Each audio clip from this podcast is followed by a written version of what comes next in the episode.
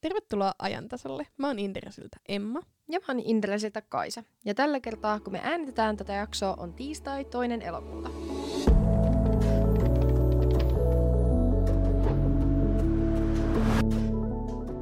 Googlen emoyhtiö Alphabet raportoi odotuksia heikomman tuloksen toiselta neljännekseltä ja myös Microsoft jäi odotuksista niin liikevaihdon kuin tuloksenkin osalta. Metan kokonaisliikevaihdon kasvu ei puolestaan enää jatkunut, vaan ensimmäistä kertaa vuosikymmeneen yhtiö tiedotti liikevaihtonsa laskeneen toisella neljänneksellä. Tosin kyse oli vain yhden prosentin pudotuksesta. Muun muassa dollarin vahvistuminen tuottaa Metalle liikevaihtopainetta, kun ulkomaalaisella valuutalla tehdyistä liiketoimista tienaa vähän vähemmän kuin ennen. Toki samasta vaivasta kärsivät muutkin globaalit kauppaa tekevät yhtiöt. Dollari ja euro saavuttivat nimittäin pariteetin toissa viikolla, eli valuutat olivat tasavahtuvia ensimmäistä kertaa kahteenkymmeneen vuoteen. Apple puolestaan raportoi hieman odotuksia paremmasta liikevaihdosta ja tuloksesta. Yhtiön liikevaihto nousi vertailukaudesta kaksi prosenttia ja nettotulos puolestaan laski hiukan. Vanhaa kunnon iPhone ja Apple oli myynyt neljänneksellä enemmän kuin mitä odotettiin, eli yli neljälläkymmenellä miljardilla. Yhdysvallat on luisunut tekniseen taantumaan, sillä maan B K T on supistunut kahtena neljänneksenä peräkkäin. Taantumallahan ei ole virallista määritelmää, mutta taantumana pidetään yleisesti ottaen sitä, kun B K T laskee kahtena peräkkäisenä neljänneksenä. Ja lama sitten taas on puolestaan pitkittynyt taantuma, yleensä vähintään neljän neljänneksen mittainen. B K T supistui Yhdysvalloissa huhti-kesäkuussa nolla pilkku yhdeksän prosenttia edellisestä neljänneksestä, eli B K T:n kasvu oli alle odotusten, sillä B K T:n odotettiin kasvavan nolla pilkku neljä prosenttia. Uusimpien B K T-lukujen myötä myös Yhdysvaltojen kymmenvuotisen valtionlainan markkinakoron lasku jyrkkeni entisestään. B K T-luvut saatiin torstaina, kun vasta keskiviikkona Fedin korkopäätöksen yhteydessä pääjohtaja Powell sanoi, että Yhdysvallat eivät ole taantumassa. Myös meidän ekonomisti Marianne kirjoitti taantumasta ja siitä, että talouskasvuluvut yksinään eivät ole välttämättä paras mittari taantumalle. Marianne korosti sitä, että Yhdysvalloissa työttömyysaste on historiallisen alhaalla, ja tähän samaan viittasi tosiaan myös toi Fedin pääjohtaja Powell korkopäätöksen yhteydessä. Powell nimittäin sanoi ennen tota U S A:n B K T-luvun julkaisua, että työllisyysluvut osoittavat, ettei U S A ole taantumassa. Fed on tehnyt tänä vuonna reippaasti koronnostoja, ja viimeisin nosto oli suuruudeltaan nolla pilkku seitsemänkymmentäviisi korkopistettä. Myös edellinen, eli kesäkuun nosto oli saman verran, ja silloin korotus oli suurin kertanosto kahteenkymmeneenkahdeksaan vuoteen, ja nyt saatiin heti perään toinen samanmoinen. Markkina oli toki osannut odottaa isoa koronnostoa tälläkin kertaa, ja jopa yhden prosenttiyksikön nostoa odotettiin, eli koronnostosta oli tuo terveen kärki viilattu pois. Koronnostojen taustalla on tietenkin U S A:n superkorkea inflaatio, joka oli kesäkuussa yhdeksän pilkku yksi prosenttia. Negatiivisten korkojen aika on ohi, nimittäin Euroopan keskuspankki ilmoitti viime kuussa yllättävän suuresta koronnostosta ja lisäksi uudesta osto-ohjelmasta. E K P päätti nostaa ohjauskorkoa nolla pilkku viisikymmentä prosenttiyksikköä, vaikka vielä kesäkuussa ilmoitti nostavansa korkoa nolla pilkku kaksikymmentäviisi prosenttiyksikköä. E K P perusteli koronnostoa sillä, että uusimpien tietojen mukaan inflaatiovauhti jatkuu edelleen poikkeuksellisen kiivaana. Päätös koronnostosta oli aika poikkeuksellinen, koska E K P kiristi rahapolitiikkaa viimeksi yli kymmenen vuotta sitten eurokriisissä. Keskuspankin rahapolitiikkaa hankaloittaa tällä hetkellä se, että yksi suurin eurotalous eli Italia on ajautunut pahan hallituskriisiin. Italian kymppivuoden valtiolainan korko on ollut nousussa kevään ja kesän ajan, joka taas kertoo siitä, että markkinoilla on huolta Italian kyvystä selviytyä velkojen maksamisesta ja huolta ylipäätään siitä, että kestääkö Italian talous. Rahapolitiikan kiristyminen näkyy myös suomalaisten arjessa, sillä E K P:n ohjauskorot heijastuvat myös pankkien asiakkailta perimiin asuntolainojen viitekorkoihin. Näistä yleisimpiä on Euriborit, jotka on noussut kuluvan vuoden aikana melko ripeästi. I M F:n tuoreimman katsauksen mukaan maailmantalouden kasvu on hidastumassa ja myös E K:n suhdannebarometrin mukaan suhdannenäkymät ovat kaikilla päätoimialoilla heikentyneet. Rakentamisessa suhdannetilanne on E K:n mukaan kaikista synkin, sillä rakentamisen tuotanto-odotus tämän vuoden viimeiselle neljännekselle on painunut samanlaisille tasoille, jolla se on viimeksi ollut koronakriisin pohjalla ja finanssikriisissä. Kiinan talous kasvoi hitaimmillaan kahteen vuoteen toisen vuosineljänneksen tilastojen mukaan. Hitaaseen talouskasvuun on vaikuttanut Kiinan nollakoronatartunnan politiikka, jonka takia esimerkiksi Shanghai oli sulussa kahden kuukauden ajan.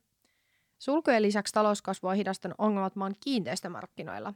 Kiinteistösektorin osuus Kiinan taloudesta on nimittäin noin neljännes, ja monet sektoriyhtiöt on pahasti velkaantuneita, kuten viime syksynä markkinalla ja mediassa esiin noussut kiinteistöjätti Evergrande. Blumman mukaan nyt osa kiinalaisista on kieltäytynyt maksamasta keskeneräisten asuntojen lainoja, protestoidakseen sitä, että rakentaminen ei ole edennyt. Toinen syy protestointiin voi analyytikoiden mukaan olla asuntojen arvonlasku, nimittäin Kiinassa asuntojen hinnat on pudonnut keskimäärin jopa viisitoista prosenttia verrattuna vuoden takaiseen. Kiinteistömarkkinan romahdus voisi syöstä Kiinan talouden syöksykierteeseen, joka voisi sitten taas pahimmillaan tarttua myös länsimaihin. Kiinalaiset lainanantajat on kuitenkin todennut, että tilanne on edelleen hallittavissa. Kiinan talouskasvu on myöskin näyttänyt elpymisen merkkejä sen jälkeen, kun Shanghain koron rajoituksia kevennettiin kesäkuussa. Kuluttajien luottamus löysi jälleen uuden ennätysmatalan tason, sillä kuluttajien luottamusindikaattorin saldoluku oli heinäkuussa miinus viisitoista pilkku yhdeksän. Viime vuoden heinäkuussa toi samainen luku oli neljä pilkku neljä ja pitkän ajan keskiarvo on miinus yksi pilkku kahdeksan. Eli kyllä toi aika alhainen luku on, ja tosiaan heinäkuussa jatkettiin trendiä siitä, että joka kuukausi löydetään uusi ennätysmatala lukema tuolle saldoluvulle, sillä edellinen ennätysmatala saldoluku oli toi kesäkuinen miinus neljätoista pilkku kolme. Nordean korttidatan mukaan kulutus Suomessa pitää edelleen pintansa, vaikka inflaatio jatkaa kiihtymistään. Koronarajoitteiden poistumisen jälkeen kulutus on kuitenkin siirtynyt takaisin palveluihin, nimittäin palvelusektorin aktiviteetti jatkuu jo vilkastumistaan ja näkymät pysyivät hyvinä kesällä. Tavarakaupan maksut jatkavat ta- kyllä tasaista nousua, mutta suurin osa kehityksistä menee hintojen, erityisesti polttoaineiden hintojen nousun piikkiin. Nyt ollaan selkeästi palaamassa koronabuustista takaisin normaaliin, ja tämä selittää myös kaupan alafirmojen vaikeroinnin ehkä inflaatiota paremmin. Tämä vuosi on ollut nimittäin oikein tulosvaroitusten vuosi, ja nekareita onkin sadellut Tokmannilta, Puuilolta ja verkkokauppa piste comilta jopa kahdesti. Myös Valtameren toisella puolella yhdysvaltalainen tavarajätti Walmart antoi jo toisen nekarin toukkuun jälkeen, ja odottaa liikevoiton laskevan jopa kolmetoista prosenttia tänä vuonna. Walmartin toimitusjohtajan mukaan asiakkaiden kulutukseen vaikuttaa tämä ruoan ja polttoaineinflaatio. Palveluiden ja kysynnän ja tarjonnan epätasapainosta kertoo myös hyvin se, miten maailman lentoasemat on kärsinyt nyt kesän ajan pahoista ruuhkista ja kaauksesta. Tästä johtuen esimerkiksi Heathrown lentokenttä asetti aiemmin matkustajakaton ja pyysi lentoyhtiöitä lopettamaan kesämatkojen myymisen. Ja palataan sitten takaisin toisen kvartaalin tuloksiin. Keskon kaikkien segmenttien tuloskonto ylitti meidän ja konsensuksen odotukset, ja tuloksellisesti kyseessä oli jo kolmastoista peräkkäinen ennätyskvartaali. Kvartaali olikin jälleen kerran osoitus Keskon hinnoitteluvoimasta nykyisessä inflaatioympäristössä. Keskon mukaan liiketoiminnan osalta näkymät on epävarmasta taloustilanteesta huolimatta myönteiset, ja yhtiö nostikin tulosaheistuksen alalaitaa kaksikymmentä miljoonalla eurolla.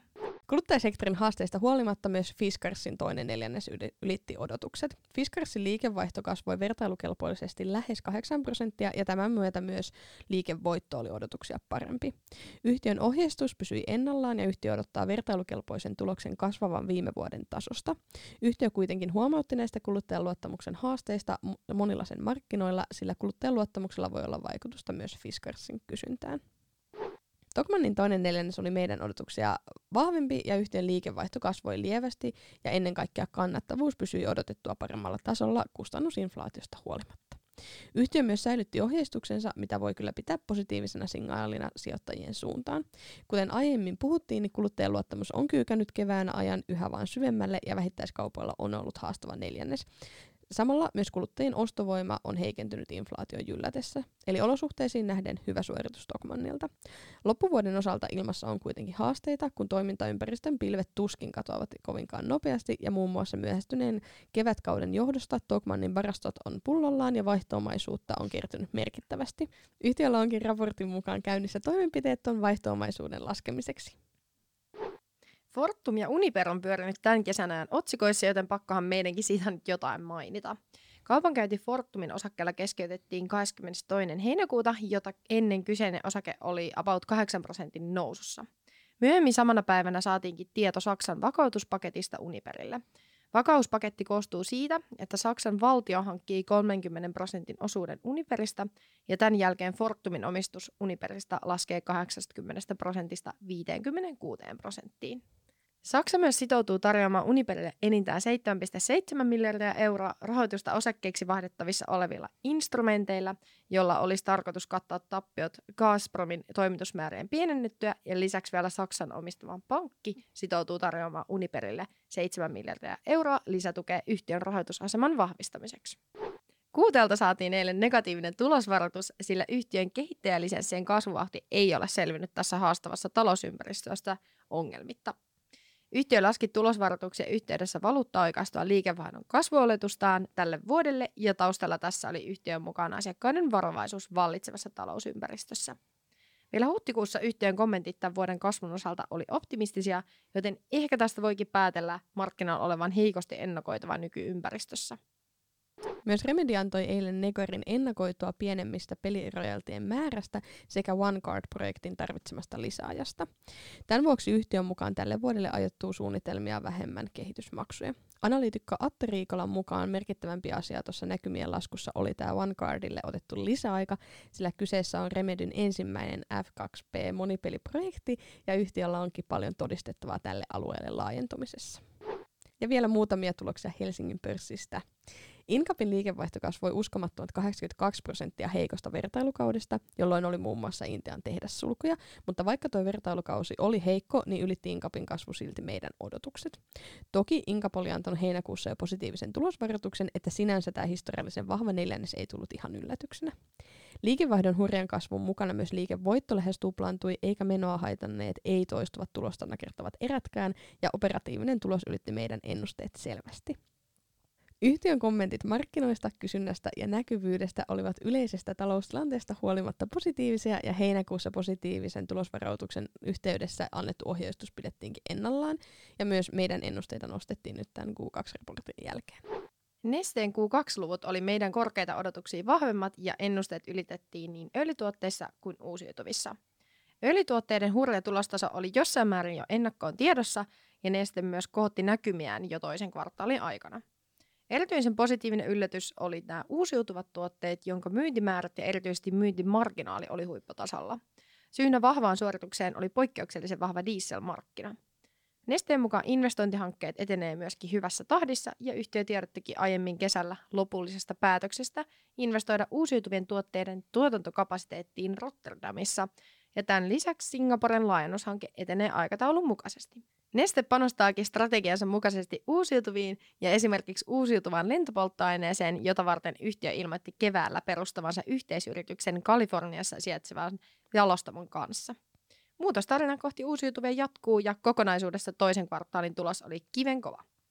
Tämä oli kaikki, mitä meillä oli tällä kertaa, eli ei muuta kuin lukekaa analyysiä, tehkää hyviä osakepoimintoja ja pysykää ajan tasalla.